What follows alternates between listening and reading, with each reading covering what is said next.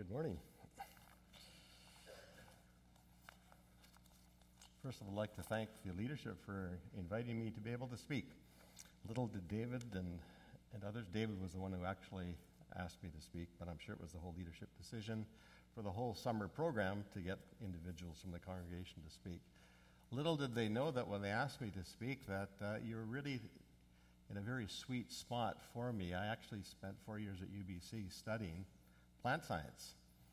And I did my research project, my thesis on apples, pomology. So when I was asked to speak on fruit, I thought, all right, this is right up my alley. And also, when I, my wife and I had a house and property in South Langley, or South Surrey, we had apple trees, Italian plum trees, green plums, vineyard, a little vineyard working around the barn, cherry trees. We had all kinds of fruit, and I got to spend over the 20 years that we, almost 20 years I owned that property, I probably spent a couple hundred hours pruning trees. Also, between third and fourth year at university, I was sent out to Cawston. Most people don't know where Cawston is. It's seven miles east of Keremeos. It's been quite well known on the news recently with the Snow Lake, Snowy Lake fire that it's at Cawston. And I worked there for four months, and my job was basically restoring dilapidated orchards. And so I got to spend a lot of time with, with a whole family, the Mennel family. That's a whole kind of group of four family members, and they all had orchards, and I got moved from orchard to orchard. We did bud grafting, scion grafting. We did all kinds of interesting stuff. I learned a lot from these master orchardists for four months up in the southern Okanagan. So, fruit is a really interesting subject. So, let's read together Galatians chapter 5. I thought we would take the larger context and read Galatians 5 16 to 26. Also, the idea that in fruit, it's a very powerful icon all the way through Scripture is the tree of life. And the tree of life bears fruit. The fruit of the righteous, Proverbs 11:30 says, "The fruit of the righteous is a tree of life, and those who win souls are wise." And it's connected because fruit is the end product of a process. You plant the seed, you get germination, you get the little cotyledons, then you get the sapling grows up and it produces finally flowers. You get the pollinators, those little apostles. Bees are little apostles, they're sent ones. They're sent to pollinate the fruit. And then after the long, slow process of time, you end up with the termination of the process is fruit. And the fruit of the righteous is the tree of life. And those who win souls is wise. And this is the connection in Proverbs. The righteous life through the power of the Spirit is productive and you'll win souls. The end product of the righteous life, walking in the power of the Spirit, producing all the different fruit of the Spirit, is attractive and you will win souls. The fruit of the righteous, the end product of the righteous life, is a tree of life. You will produce life 30, 60, 100 fold. The neat thing about fruit, fruit has seed in it, so there's that power of reproduction built into the process of the fruit. And so when the believer is called to discipleship with Jesus Christ, you will bear fruit and attract others and win souls. Let's read Galatians chapter 5, 16 to 26. I'll do a little bit of a short commentary as we walk through these many verses. So I say, let the Holy Spirit guide your lives. Then you won't be doing what your sinful nature craves. Now it says, guide your life. I like the other translation, which is a little more literal.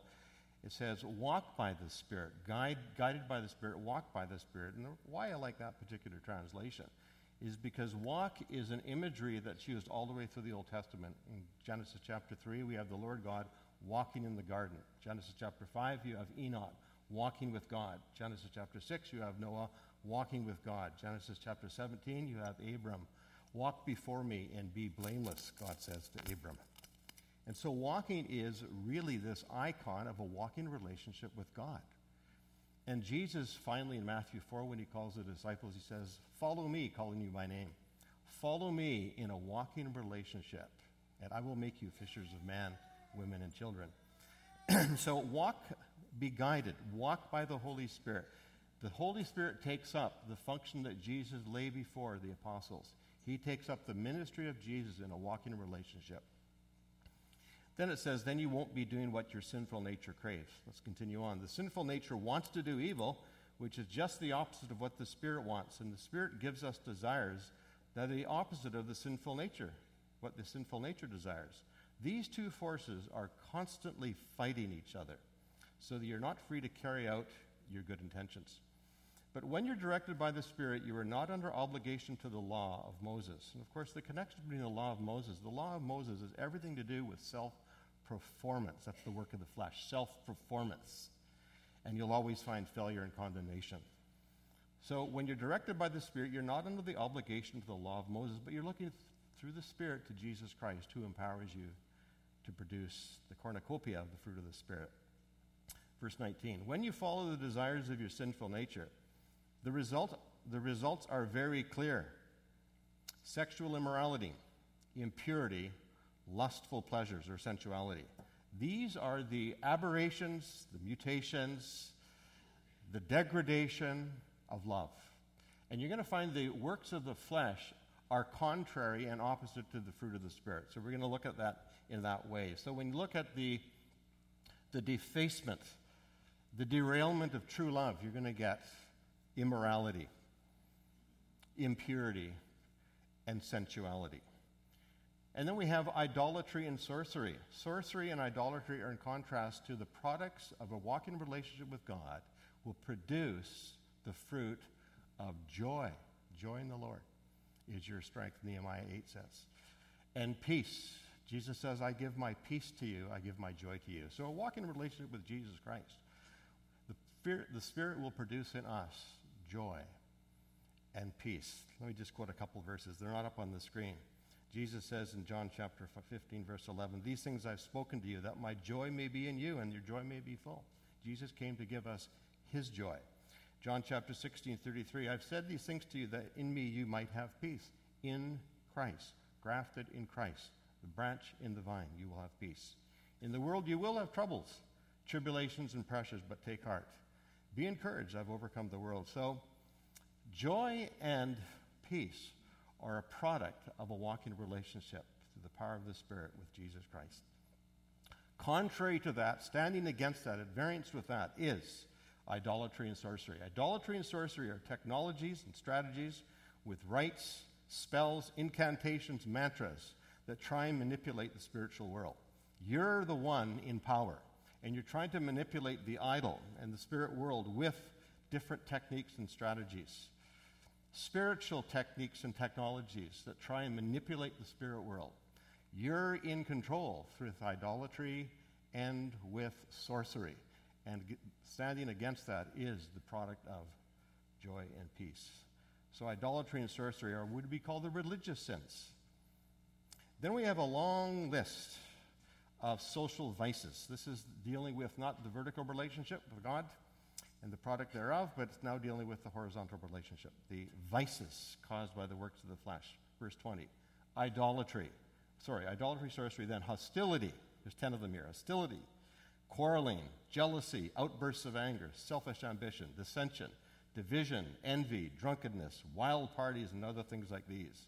Let me tell you again, as I've said before, that anyone living that sort of life will not inherit the kingdom of God. But the Holy Spirit produces this kind of fruit in our lives love, joy, peace, patience, kindness, goodness, faithfulness, gentleness, and self control. There is no law against these things. Those who belong to Christ Jesus have nailed the passions and desires of their sinful nature to his cross and crucified them there.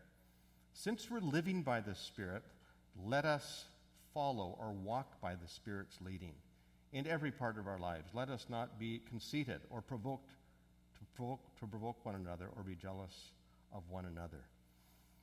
And so there's really our text we're going to be working through.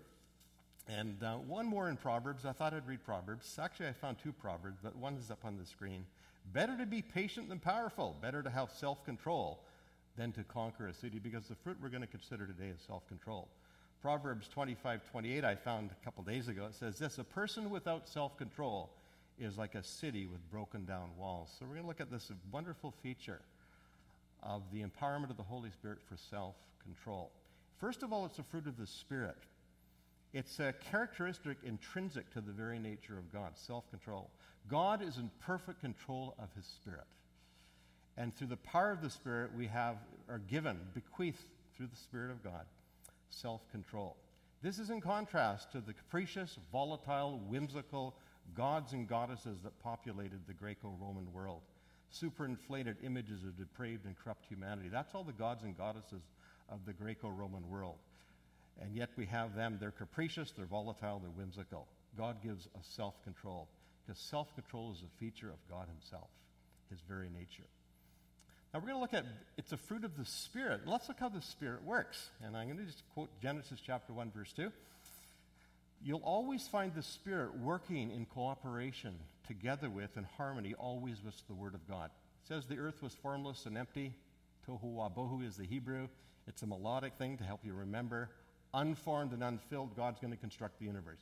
He's going to form it, heavens, earth, oceans, and then he's going to fill it with animal kind and plant kinds.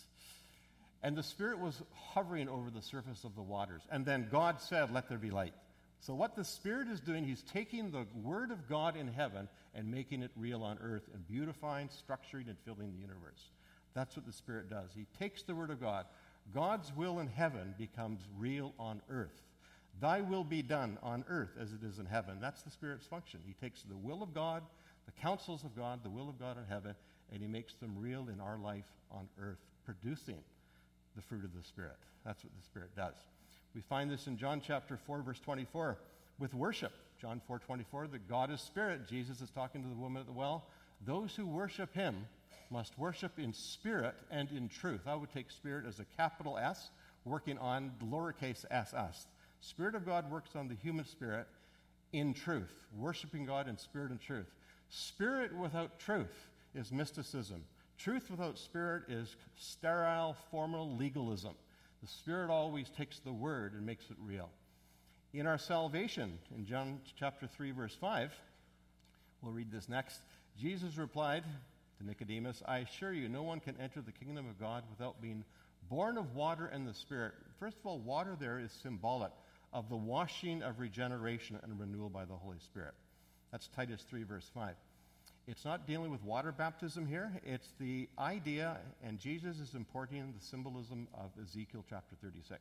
Ezekiel 36, you have clean water is sprinkled upon the house of Israel, upon their hard heart, and he replaces their hard heart and cleanses them and gives them a heart of flesh that beats with and longs for and yearns for the will of God. So the idea of water is the idea of the cleansing action of the Holy Spirit. Born of water and the Spirit. You must be born again of the Spirit. That's one component. 1 Peter chapter 1, 23. 1 Peter 1, you have been born again, not to a life that will quickly end. Your new life will last forever because it comes from the eternal, living Word of God. That, in other words, this is the other component of salvation. Born of the Spirit, born of the living, abiding Word of God. The Spirit takes the Word of God and makes application and washes and regenerates. So you'll always find the Spirit in cooperation with the Word. You'll never find the Spirit without the Word. You'll never find the Word without the Spirit. They work together in harmony. And that's the function of the Spirit, hovering over the waters, structuring the universe, making God's will on earth as it is in heaven. And then taking God's second creational will, of course, the first creation, second creation is being born again, the creation in Christ. So the Spirit takes the Word. Now we'll look at the, the second thing is the the very concept that self control is the nature of God. He's going to give us some feature of his nature through the power of the Spirit. And we're going to look at some verses here. I remember many, many years ago, probably in the 1970s, my mom and dad were watching a program. It was called Front Page Challenge. Some of you might know that program. It's the longest television program, uh, non news program, in CBC history. It ran for 37 to 38 years. And in Front Page Challenge, you had a panel of men and women, very sharp, witty individuals. A lot of them were journalists. They were very sharp. They, they really knew their subject matter. And you'd have in the corner, in the dark, you'd have somebody who was questioned. This person in the corner, when you couldn't see them, they were always questioned about something famous. They were famous for something, and you had to ask them, kind of like 20 questions. You had to ask them to try and guess what they were newsworthy for. And I remember when I was making my lunch for school days, mom and dad were watching on a little black and white television. Color didn't come till the 70s, early 70s. Little black and white television, front page challenge. And there was a panelist, his name was Gordon Sinclair. Sharp, witty, intelligent, well versed, and anti Christian. And they finally identified that the person, that the special guest there, they finally guessed that this was an astronaut that walked on the moon.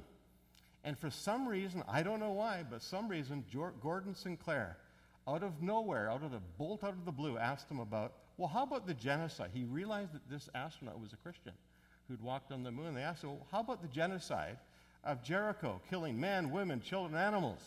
Genocide, what kind of God do you have?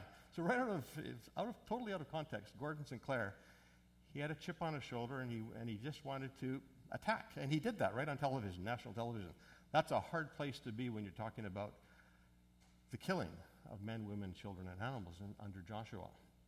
So that's why I think we need to talk about God of judgment and the self control of God. Let's read Isaiah chapter 42. I'm going to just use this as introduction, then we'll look at three or four different examples of God's self control. Isaiah 42, 14 to 16. He will say, this is God speaking, self talk, I have long been silent. Yes, I've restrained myself. That's self control. Perfect control over his spirit. But now, like a woman in labor, I will cry and groan and pant. This is most unseemly, it seems. I wouldn't quote this if it wasn't Scripture, but it's Scripture. God is waiting, yearning, longing for the day of the eradication of evil and the installation of everlasting righteousness. And he's controlling his spirit because there's a timeline that he has implemented, and he's controlling himself, restrained. But now, like a woman in labor, I will cry and groan and pant. I will level the mountains and hills.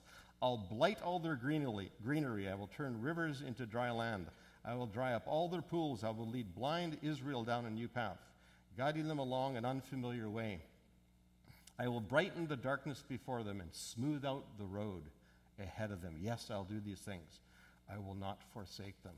Now, one thing about Isaiah 42, if you read Isaiah 42, 49, 50, 52, 53, those are visions of the anonymous servant of the Lord. So the, the theme of these chapters, 42, 49, 50, and 52, 53, is the anonymous servant of the Lord, Jesus Christ, and the salvation that he brings in. And God is yearning for, waiting for, longing for that day when he'll bring full, implica- uh, full implementation of the salvation that he plans. But he restrains himself. He restrains himself. Let's look at some examples. I'm going to give you four examples, quick examples. Genesis 6, verse 3. The Lord said, My spirit will not abide for men forever, for he is flesh, his days shall be 120 years. Here's the introduction to the scenario where God is going to judge the world in a cataclysmic flood.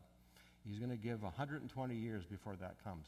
He's waiting for 120 years. The world is spinning down in a vortex of ungodliness and violence, and God is waiting. Genesis 15, verse 16. This is a very famous passage. This is when God cut a covenant with Abraham. He's going to make promises to Abraham.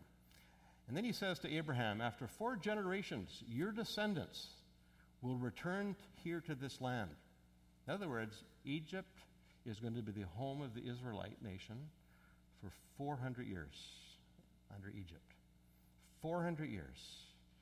For the sins of the Amorites, one of the seven tribes of the Canaanites, did, do not yet warrant their destruction.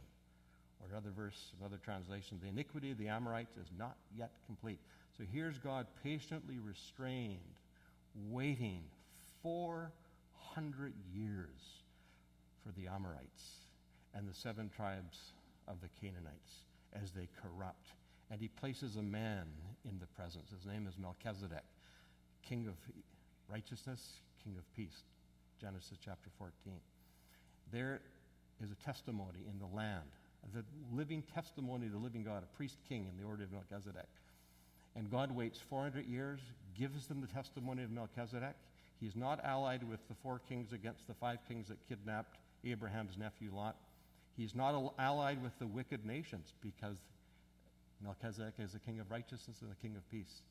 God is waiting, and he gives a testimony. Gordon Sinclair didn't know that. He waited and gave 400 years with the testimony of the Melchizedek, king of righteousness, king of peace. Isaiah chapter 61. So we've gone from 120 years of God's restraint to 400 years, four generations, 400 years. Isaiah 61, verses 1 and 2. Gonna, we're going to read it twice, actually. This is from Isaiah. Then Jesus is going to quote this verse in his first sermon in Luke chapter 4. Let's read it together. The Spirit of the sovereign Lord is upon me, for the Lord has anointed me to bring good news to the poor. He has sent me to cover the brokenhearted and to proclaim that cap- captives will be released and prisoners will be freed. He has sent me to tell those who mourn that the time, better translation, the year of the Lord's favor or grace has come, and with it the day of God's anger against his enemies, or the day of God's wrath. Let's look at Luke chapter 4. Now, notice that Jesus is going to quote this when he is giving his first sermon in Nazareth, where he grew up. He's going to unfurl the scroll of the prophet Isaiah, and he's going to quote Isaiah 61. But there's a surprise here. Let's read it together. The Spirit of the Lord is upon me, for he's anointed me to bring news to the poor, good news to the poor. That's gospel news.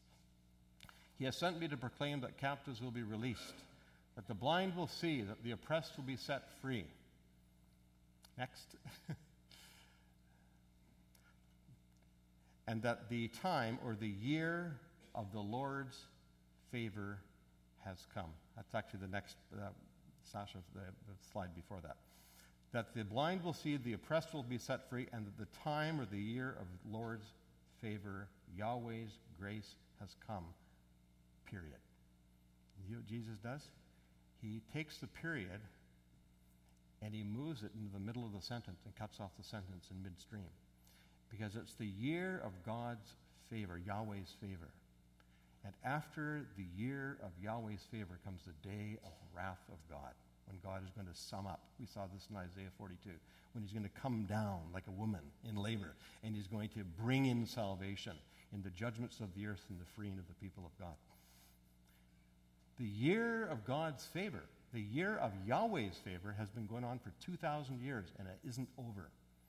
And the day of vengeance of God, which Jesus cut off because it's later, God has been waiting and restrained himself for how long now? 2,000 years and counting. 120, 400, 2,000 and counting, roughly speaking. Waiting. Then Revelation 14, verse 15. This is little passage that deals with the end. And another angel came from the temple and shouted to the one sitting on the cloud. And by the way, this is the imagery from Daniel chapter 7, verse 13 where you have Jesus coming back from the clouds of heaven, crowned to bring in salvation. Deliverance from the people of God, the judgment of sin, and the whole world celebrates with God judging the world in righteousness and bringing in joy and gladness forever. Another angel came from the temple, shouted to the one sitting on the cloud, Swing the sickle, for the time to harvest has come. The crop on earth is ripe. ESV says fully ripe. If you look that word up in the Greek, it's an amazing word. The word is withered. The crop is withered. The grain is withered. The grapes have turned to raisins. And the idea behind this particular word that's used, it's used of when Jesus cursed the fig tree and it withered. It's used of the ground when the, the sower goes out and sows on the rocky ground and the sun comes up and the plants wither. This is withered. And the idea behind this is Jesus, when he finally judges, he's left the crop for judgment until it's withered and turned to raisins or dried wheat, depending on what, what, what the crop is. This is the patience of God.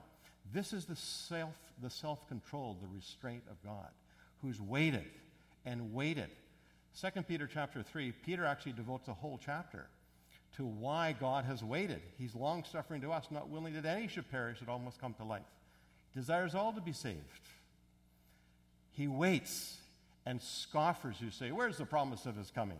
They scoff at the fact that he's coming at all. God's patience and the elongation of the time frame is simply a feature of God's self control. I've restrained myself totally in check, waiting for the movement of the gospel to all every generation, to all the peoples, nations, all the ethno linguistic groups that are out there. God is a God of patience and self control. And Peter talks about that self control in 2 Peter 3. Let's look at the fruit of the Spirit. And just very quickly, notice how the fruit of the Spirit is in contrast to the works of the flesh. We've looked at it a little bit, but let's just look at it just for a moment. The works of the flesh, look at them. Let's, I'll just read them out to you, particularly the social sins Idolat- uh, hostility, quarreling, jealousy, outbursts of anger, road rage, selfish ambition, dissension, division, envy, drunkenness, wild parties. They're all contrary to each other. It's the works of the flesh, plural. They're fighting, it's like a cat fight. You see the tumult, you see the restlessness, the fermentation, the tangledness, the variance, the evil, the wretchedness of the works of the flesh. They're all fighting each other. It's the self destruction of sin. And that's what the works of the flesh do. They're self destructive in nature. If we follow those sinful vices, you'll destroy yourself. Whereas the fruit of the Spirit is singular. It's fruit, it's not plural, it, because it's harmonious, it's blended, it's cooperative, it's coordinated, it's blessed, it's beneficial. The fruit of the Spirit is single. And so we see how they contrast. Listen to how Isaiah chapter 57 20 describes the work of the flesh. But those who reject me, this is in Isaiah 57, they're like the restless sea, which is never still continually churning up mud and dirt. There's no peace for the wicked, says my God. So the view in Isaiah, and this view is actually imported in Revelation, the view is this turbulent sea. It's choppy. It's, the mud is slopping up. There's this idea of this restlessness. That's when I, in Revelation 21, when it says, in the new heavens and new earth, there is no more sea, he's not talking about the Pacific Ocean here. Not talking about the Atlantic or all the different seven seas of the world. Seas are beautiful and they're populated with animal life, creature life, phytoplankton and zooplankton and beautiful animals from the small to the large. It's not going to be the elimination of the oceans. The sea in Revelation is the symbol of the turbulent nations. In Revelation 13, out of the sea, of the turbulent sea, importing from um, Daniel chapter 7, are these sea monsters, the succession of empires that destroy. They're anti Christian against the people people of God. And so the seas of Revelation is the turbulent seas of the anti Christian, volatile, tumultuous, turbulent seas of wickedness. When there's no more sea in Revelation, that means there's no more turbulent nations, anti Christian in nature. That's what the works of the flesh. The fruit of the Spirit, Ephesians chapter 5, 8, and 9. For once you were full of darkness, but now you have light from the Lord. For this light, or the fruit of the light, produces only what is good and right and true. And this is the beautiful thing about Christianity. You want to produce spiritual fruit? How do you do it? You get into the light. You put your potted plant out of the tool shed or the garden shed, out of the closet, and you put it in the light. How do you produce fruit? Get into the light. Expose yourself to the light of God's presence. How do we do that? We've already been doing that. Worship, prayer, meditation, service to the people of God. Bible study. You get to feed into the treasure trove of the riches of the Word of God. And these are ways, spiritual disciplines, that put us into the light of God's presence. And guess what happens? It's like a tree and the photosynthetic energy coming from the sun. And what does it do? It produces. You've got the pollination, you've got the irrigation, you've got the little apostles, the, the bees, and the different kinds of insects, and they're producing it. All you have to do is put yourself in a position of being exposed to the light, and the fruit will be produced. I'm just going to take five minutes and wrap this up. Um, t- we'll look at the usages. The usages of the self control in the New Testament. That particular word self control is only used about five or six times in the New Testament. It's actually a very rare word. We've already looked at it in Galatians, and let's look at it in Acts chapter 24. This is a case where Paul is under house arrest. He's being interrogated by Felix, the governor. A few days later, Governor Felix came with his wife Drusilla, who was Jewish. Send, sending for Paul, they listened as he told about faith in Christ Jesus. As he reasoned with them about righteousness, self control, there's our word, and the coming day of judgment, Felix became frightened. Go away for now, he replied. When it's more convenient, I'll call for you again. So in Galatians and Acts chapter 24, the primary use of self control is in contradistinction or in contrast to the works of the flesh, where you have the prostitution and adulteration of love. Instead of love, you have immorality, impurity, sensuality. Now, the way the image that I would use here is a river system. We have a beautiful river system running through British Columbia. It's the watershed of about one quarter of British Columbia is the Fraser River Basin. Little rivulets, they finally get the Fraser River. Now, think of everything about a river system, it has banks.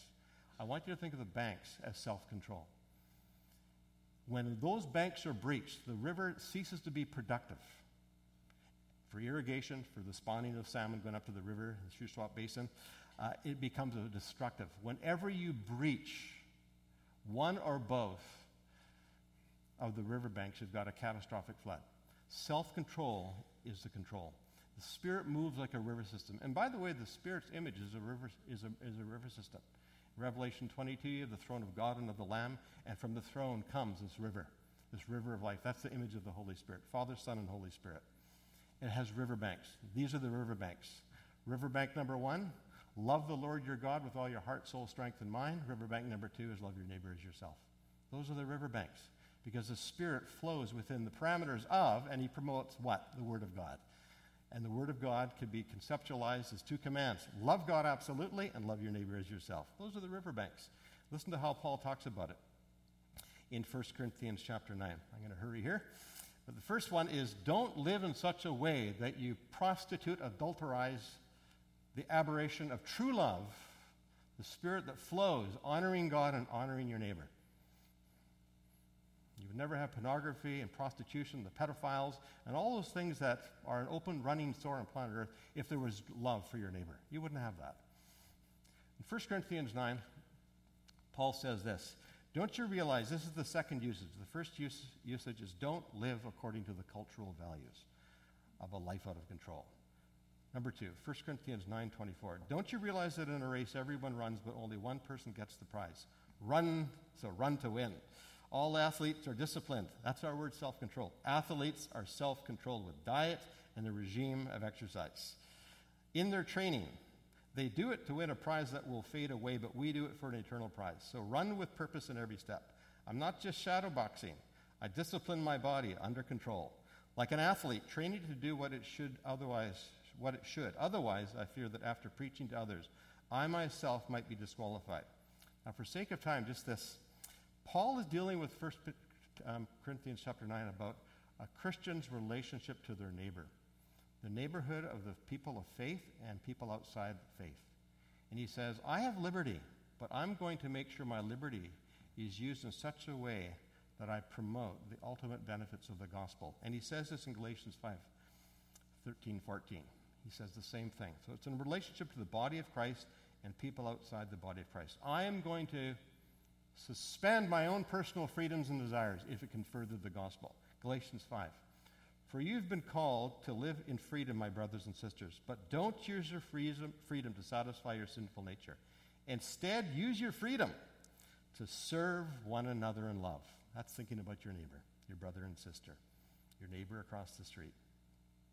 Serve one another in love. For the whole law could be summed up in this one commandment love your neighbor as yourself. But if you're always biting and devouring one another, watch out. Beware of destroying one another or consuming one another. That's Christian cannibalism, by the way, when you turn and you're fighting. He says, serve one another. So self control is in relationship to I'm not going to participate in the ungodliness of my culture, the Greco Roman and the culture in which I live here. I'm going to have the riverbanks of love for God and honoring Him absolutely and loving my neighbor as myself. And then, secondly, it's used in relationship to my liberties will be curtailed or limited if it will further and benefit my neighbor, my gospel, serving my brothers and sisters. And the last usage is in 2 Peter. This is the third usage, 2 Peter. And let's just run through this, and I'll finish with just a comment. In view of all this, that is God's great and precious promises, in view of God's promises, Make every effort to respond to God's promises. Supplement your faith with a generous provision of moral excellence. And to moral excellence, add knowledge. And to knowledge, add self control. Going to stop there. He has a list of seven, and it's crowned with love. And we won't go into the details of it, but the idea is this that to your faith, building on your faith, a morally excellent life. And to a morally excellent life, good works, serving one another in love. Add knowledge. And knowledge in Peter is very much the knowledge of our Lord and Savior Jesus Christ. He opens and he closes the epistle on that theme. But guess what? Knowledge is a dangerous product. Why is that? Have you heard of the knowledge of the tree of good and evil? Knowledge, Paul says, puffs up. Love edifies. 1 Corinthians 8. Love edifies. Knowledge has something built in that's dangerous. It's a dangerous commodity. As you grow in your experience, as you grow spiritually, you can get puffed up and conceited. And so he says, so add to knowledge as you grow in your faith, self control. Last verse, Romans 12, verse 3. I give, and the worship team can come up, thank you. I give each of you this warning, Romans 12, verse 3. Don't think you're better than you really are. Honest evaluation. Be honest in your evaluation of yourselves, measuring yourselves, measuring yourselves by the faith God has given you, or according to the measure of faith that God has assigned to you. Each of us have different capacities. It could be a thimble, it might be a bucket, it might be a bell, different capacities. Evaluate ourselves faithfully as God has equipped us. What can we do? What are our skill sets? What are our limitations? And walk within that evaluation. And don't get puffed up and conceited and get self devouring each other. And so, those are the three uses to, to self control in a relationship to an ungodly culture. Self control in, in where I will tur- curtail my personal liberties for the benefit of others. And self control in my self evaluation on wh- who I am, how God has gifted me, where He hasn't, where my limits are, and to walk within that um, knowledge. Let's pray. Father, we thank you for the fruit of the Spirit of self control, and we bless you for your profound, repeated examples of restraining your judgment, waiting and waiting and waiting. And we're still waiting for the judgment of the earth. But we thank you that it brings salvation. You desired all to be saved and come to knowledge of the truth. So we bless you and pray for our own participation in self control. For your name's sake, we say this.